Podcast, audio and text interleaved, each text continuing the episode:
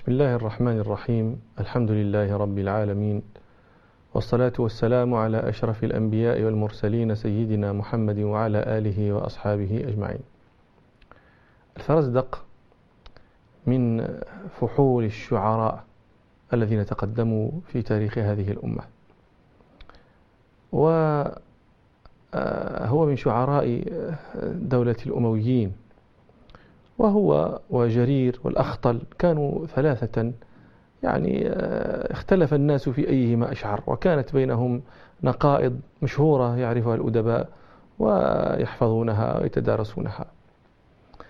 فرزدق مع شاعريته ومع هذا الذي اشتهر عنه كان رجلا فيه احتيال. إذا أراد الشيء احتال له ليدركه.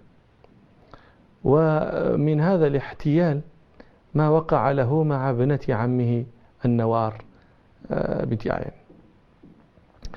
النوار هذه كانت ابنة عم الفرزدق فأتاها من يخطبها. وهذا الذي جاء يخطبها رجل من بني دارم وبنو دارم هم رهط الفرزدق فرزدق. فأتته وقالت له إن بني فلان قد خطبوني وأنت ولي فزوجني منهم وقد قبلت. قال لا أفعل حتى تشهدي أني أن أمرك إلي تقبلين من أزوجك به. قالت أفعل. فدعا الناس وجوه القوم وقال لهم تعلمون وأشهدتهم إياه فقال قام هو يقول قد علمتم أن النوار قد جعلت إلي أمرها قالوا نعم قال قد علمتم أنها قابلت من أزوجها منه قالوا نعم قال فإني أشهدكم أني تزوجتها فتزوجها هو. فغضبت النوار. غضبت وأنفت. ولم ترضى بهذا. ويعني نشزت. وذهبت إلى أمير البلدة فتستعديه على الفرزدق فلم يستطع الأمير أن يفعل شيئا. لماذا؟ يخاف لسان الفرزدق لسان الفرزدق هذا سيف يقطع. وليس هذا الرجل بأحمق ليس هذا الأمير بأحمق ليعرض عرضه للسان الفرزدق فقامت تشهد الناس على أنه خدعها. فلم يقدر أحد لم يجرؤ أحد على أن يشهد لها. كلهم يخافون. يعني تفهمون هذا. الشعر ولا سيما إذا كان هذا الشاعر فحلا يقول بيتين يضع بهم الناس يقول بيتين يرفع بهم الناس. هذا الشعر يعني كن أفقر إنسان يرفعك الشعر كن أغنى إنسان يضعك الشعر. بل يضع قبيلة كانت قبيلة نمير. هذه قبيلة عربية. يعني من كبار القبائل العربية. وكانوا مزهو كانوا مزهوين بأنفسهم منخوبين ممتلئين آه، كبرا بانتمائهم إلى نمير. حتى إن الرجل منهم إذا قيل له ممن الرجل يقول بدل أن يقول من نمير هكذا يقول من نمير. ويفخم الميم مع أنها لا تفخم تفخيما لشأنهم. يقول من ويميل رقبته يقول من نمير. فمكثوا هكذا إلى أن وضعهم جرير ببيت واحد. يقول فغض الطرف إنك من نمير فلا كعبا بلغت ولا كلابا. فسار هذا البيت في العرب مسيرا عجيبا جدا. فوضعت نمير وضعت. حتى آه، صار الرجل منهم لا يجرؤ أن إذا سئل أن ينتسب لا يستطيع أن يقول نميري لا يستطيع. امرأة يقول إن جارية ذهبت إلى السوق فكان قوم من بني نمير جالسين فرموها بأبصارهم. فقالت لهم والله يا أبا نمير يا, يا بني نمير لا قول الله سمعتم. قل للمؤمنين يغضوا من أبصارهم. ولا قول جرير سمعتم فغض الطرف إنك من نمير. هذا وضع وضعوا هو بيتان من الشعر. رفعوا قولا. هذو قبيلة بني أنف الناقة. أنف الناقة. هذو هم إخوة. مات أبوهم وترك لهم بعيرا. فاقتسموه هذا أخذ ذراعه وهذا أخذ آه، سنامه. فجاء آخرهم لم يكن بقي من البعير إلا أنفه. لم يكن بقي من البعير إلا أنفه فأخذ أنفه وانصرف. فلقب بأنف الناقة. فبنوه هم بنو أنف الناقة. فصار لا, يس لا يجرؤون. إذا قيل لهم ممن أنتم لا يستطيعون أن يقولوا نحن من بني أنف الناقة. حتى مدحهم. ذاك الذي قال فيهم قوم هم الأنف. قوم هم الأنف والأذناب غيرهم. ومن يساوي بأنف الناقة الذنب؟ فرفعه فلهذا لم يجرؤ أحد أن يتعرض للفرزدق. هو الفرزدق تدرون من الفرزدق؟ لم عفريت هذا هذا عفريت هذا الفرزدق ما كانوا يجترئون الأمير ولا يجرؤ الأمير ولا يجرؤ لماذا لا يجرؤ لأن الفرزدق لا يتحمى أحدا. هاج الخليفة أو أخ الخليفة. يعني حسب الخلافة هشام بن عبد الملك. الأموي في زمنه. وهو يقول فيه الفرزدق يقلب رأسا لم يكن رأس سيد وعينا له حولاء باد عيوبها. يقوله في الخليفة أو في أخي الخليفة. فكيف يصنع بفلان وفلان وفلان من الناس إذا شهدوا عليه؟ يفريهم فريا ويقضي عليهم قضاء. فلذلك لم تجد النوار مسكينة لم تجد من يشهد لها. وكانت امرأة صالحة يعني ذات دين فلم تهجره. لكن كانت تقول له إنك تزوجتني على خدعة فلذلك لم تكن تمكن منه نفسها. ثم إن قوما يقال لهم بنو أم النسير. قالوا نحن آه، نطاوعك فيما تطلبين. قالت أريد أن أذهب إلى عبد الله بن الزبير. عبد الله بن الزبير في هذا الوقت هو خليفة في مكة. فذهبوا بها. فبلغ ذلك الفرزدق. وعلم أن بني أم النسير ذهبوا بزوجته. إلى عبد الله بن الزبير في مكة. فقال وإن الذي يسعى ليفسد زوجتي كساع إلى أسد الشرى يستبيلها. الذي يسعى ليفسد زوجتي وفي رواية الذي يسعى يخبب زوجتي كساع إلى أسد الشرى. الغاب أسد الغاب أشر الأسود وأشدها افتراسا. ماذا يصنع لها هذا الذي يذهب إلى هذه الأسود؟ ماذا يريد أن يصنع بها؟ يستبيلها. ما معنى يستبيلها؟ يعني يأخذ بولها. من هذا الجريء؟ من هذا الشجاع؟ من هذا عنترة وقته الذي يدخل بين رجلي هذا السبع ليستبيله؟ هذا هو الفرزدق هو أسد الشرع. وهذا الذي يدخل يريد أن يفسد زوجته يستبيل الفرزدق فسيهتكه الفرزدق يهتكه.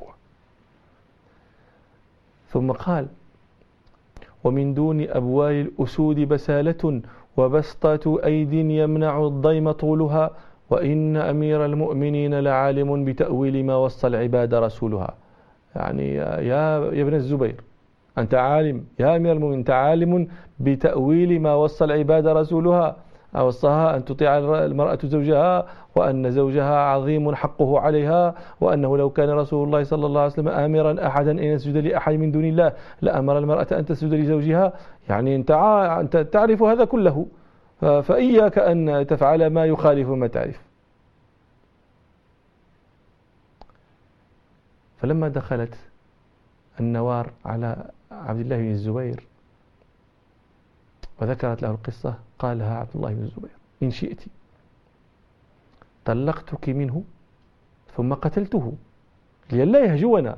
أنا إذا طلقتك سيهجونا فأطلقك منه وأقتله لئلا يهجونا.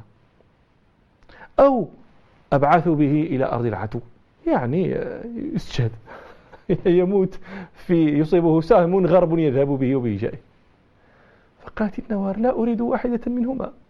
يعني ما لا ما أريد الله فقال لها هو وإذا هذا ابن عمك وهو لك محب. فإن شئت زوجتك به. فشاءت فزوجها. فقال بعد ذلك الفرزدق دخلنا ونحن متباغضين وخرجنا ونحن متحابين. هذه هذا الذي فعله عبد الله بن الزبير رحمه الله ورضي عنه وعن أبيه. هو ما ينبغي أن يفعله. كل ذي لب كل عاقل كل حريص على الخير وعلى الأجر. لا أعني آه، لا أقصد التفريق والقتل ولا البعث إلى أرض العدو إنما أقصد أن, أن يصلح كما فعل. هو عبد الله بن الزبير توسل إلى الصلح بهذه الطريقة يعني أراد أن يثير في قلبها شعورا بالعطف على ابن عمها. فأثار هذا بأن عرضه للقتل وللنفي. فحينئذ أشفقت عليه فاغتنم هو تلك الشفقة منها عليه وقال هو ابن عمك وهو يحبك وكذا إلى آخره. وهذا الإصلاح الإصلاح بين الزوجين شيء مهم مهم مهم. قال ربنا الصلح والصلح خير. الصلح خير. قال ربنا لا خير في كثير من نجواهم إلا من أمر بصدقة أو معروف أو إصلاح بين الناس. وأي الناس أحق بأن يصلح بينهم من الرجل وأهله؟ فإذا آه، كان بين الرجل ومرأته ما يكون بين الناس وذهبت مغاضبة إلى بيت أبيها فعليه أن يصلح. أنا والله لا ينقضي عجبي من معاوية رضي الله عنه. لا لا يعني هذه اختصاصات وهذه اصطفاءات وإلا فالبشر يؤودهم أن يفعلوا مثل هذا. معاوية رضي الله عنه يزوج ابنته فلما زوجها ودخل عليها زوجها أصابها ما يصيب العذراء من الفزع والخوف فتعسرت وابتعدت ونفرت فغضب الزوج فضربها. يا عباد الله هل بنت الخليفة تضرب؟ هل بنت أحدكم تضرب؟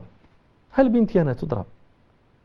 يعني ابنتك أنت زوجتها وهي ابنة ثمانية عشرة سنة. أنت لمدة ثمانية عشرة سنة تحوطها وترعاها وددت لو جعلتها في عينيك. ثم تكرم بها إنسانا وتخصه. قال عمر بن عبد العزيز رحمه الله قد أكرمك من, من رآك أهلا لكريمته واختارك ولم يختار عليك. أكرمك فلما أكرمك تضرب تضربها. هذه وهي بنت هذا فلان وفلان ممن لا يؤبه له من الناس. فكيف وهي ابنة الخليفة؟ مثل في مثل هذا تطير الرقاب يا رجل. تطير الرقاب. فماذا فعل معاوية وهو القادر على أن يطير الرقبة؟ وابنة الخليفة يرغب ألوف الناس في مثلها. ماذا فعل معاوية؟ قال له كلمة العاقل الحكيم. أمثل هذه؟ وتضرب في مثل هذه الليلة. مثل هذه بنت الخليفة. يعني شيء من الحياء بنت الخليفة. وتضرب في مثل هذه الليلة. في ليلة زفافها في ليلة آه، دخولك عليها وتضربها. أول شيء تذكره من تلك الليلة أنك ضربتها فيها. ما يصلح هذا. لم يزيده على هذا. ثم دخل على ابنته وهيئها وطيب خاطرها ثم خرج فأعاد فقال لزوجها ادخل على أهلك. ماذا كان؟ لو يكون الرجل لو لو يكون إذا كان الرجل أرعن لا يعرف يتصرف. فلما قالت له ابنته ضربني. خرج وضرب الزوج ثم طلقها ثم ماذا يكون؟ لا ما هكذا تورد الإبل. الإصلاح إصلاح شيء مهم. قال ربنا سبحانه وإن وإن امرأة خافت من بعلها نشوزا أو إعراضا فلا جناح عليهما أن يصالحا بينهما صلحا والصلح خير. قال ربنا سبحانه وإن خفتم شقاق بينهما فابعثوا حكما من أهله وحكما من أهلها إن يريد إصلاحا يوفق الله بينهما. حتى قال بعض العلماء إذا لم يصلح الحكمان لم يتوصل إلى الصلح معناه أنهما كانا لا يريدانه. لأن ربنا رتب الصلح على إرادته. إن يريد إصلاحا يوفق الله بينهما. فهذه قضية. ثم قضية أخرى. لماذا هربت النوار؟ لماذا نشزت؟ لماذا نفرت؟ لماذا فعلت ما فعلت؟ لأنها كانت ترى نفسها مظلومة. ظلمها من جعلت أمرها إليه. تريد أن يزوجها ممن رغبت فيه فزوجها ممن لم ترغب فيه. ربنا سبحانه وهو القادر على أن يظلم حرم الظلم على نفسه. حرمه على نفسه. يا عبادي يعني إني حرمت الظلم على نفسي وجعلته محرما بينكم. فلا فلا فلا تظالموا لا تظالموا الظلم يقول صلى الله عليه وسلم الظلم ظلمات يوم القيامة. وهذا شيء جربه الناس في الجاهلية. الظلم مرتعه وخيم. الظلم مرتعه وخيم. فظلمت. فاستنصرت من ترى عنده النصر. ومن أعظم الناس جبنا. ومن أخسهم خلقا. من يظلم من لا يجد له ناصرا إلا الله. تقصد إلى أضعاف من تراه عينك. فهو الذي تختصه بظلمك. هل لا ظلمت جبارا من الجبابرة إن كنت كما تدعي وكما تزعم؟ لكن لا تظلم المرأة تظلم المرأة تظلم اليتيم تظلم المستضعف تظلم الفقير. مع أنه صلى الله عليه وسلم قال إني أحرج حق الضعيفين اليتيم والمرأة. الحديث في في مسند وفي مسند بن ماجه. إني أحرج حق الضعيفين. أجعله في حرج أجعله في ضيق أضيق فيه. لا تنبسطوا. إلى اليتيم والمرأة ظلما وعدوانا. بل إن ربنا سبحانه عندما قال قد سمع الله قول التي تجادلك في زوجها عائشة رضي الله عنها قالت كنت في الغرفة معهم لا أسمعها لا أسمع شكواها هي غر... عائشة ليست بعيدة عن النبي صلى الله عليه وسلم ولا تسمع ما تقوله تلك التي تشكو. وقد سمعها الله سبحانه من فوق السبع سماوات. وقصة هذه هي مروية في غير ديوان لكن رواها ببسطة ابن حبان في صحيحه. أن قالت خولة يقال خولة وخويلة قالت في نزلت في أوس بن الصامت. قد سمع الله قول التي تجادلك في زوجها وتشتكي إلى الله. قالت كانت كان زوجها أوس بن الصامت هذا شيخا آه، كبيرا في السن والكبير في السن صار يتجر سريع الضجر. فراجعته يوما في شيء قال لها كلاما راجعته فغضب وضجر فقال لها أنت علي كظهر أمي. وهذا هو ما يسميه الفقهاء عندنا الظهار ومسألة يعني لها كفارة ولا.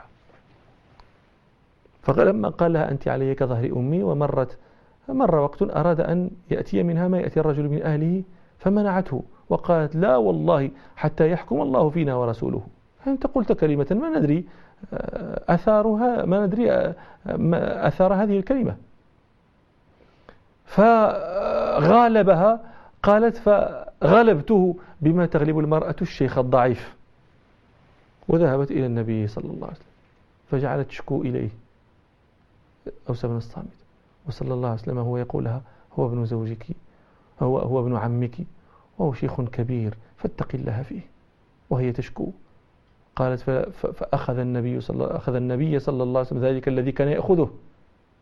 ثم سري عنه فقرأ عليها ما أوحي إليه.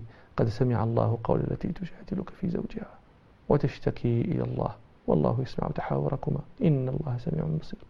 الذين يظهرون منكم من نسائهم ما هن أمهاتهم؟ إلى آخر الآيات. قالت عائشة فسبحان الذي وسع صوته الأصوات سمعه الأصوات. أنا لا أسمعها. وسمعها الله تعالى.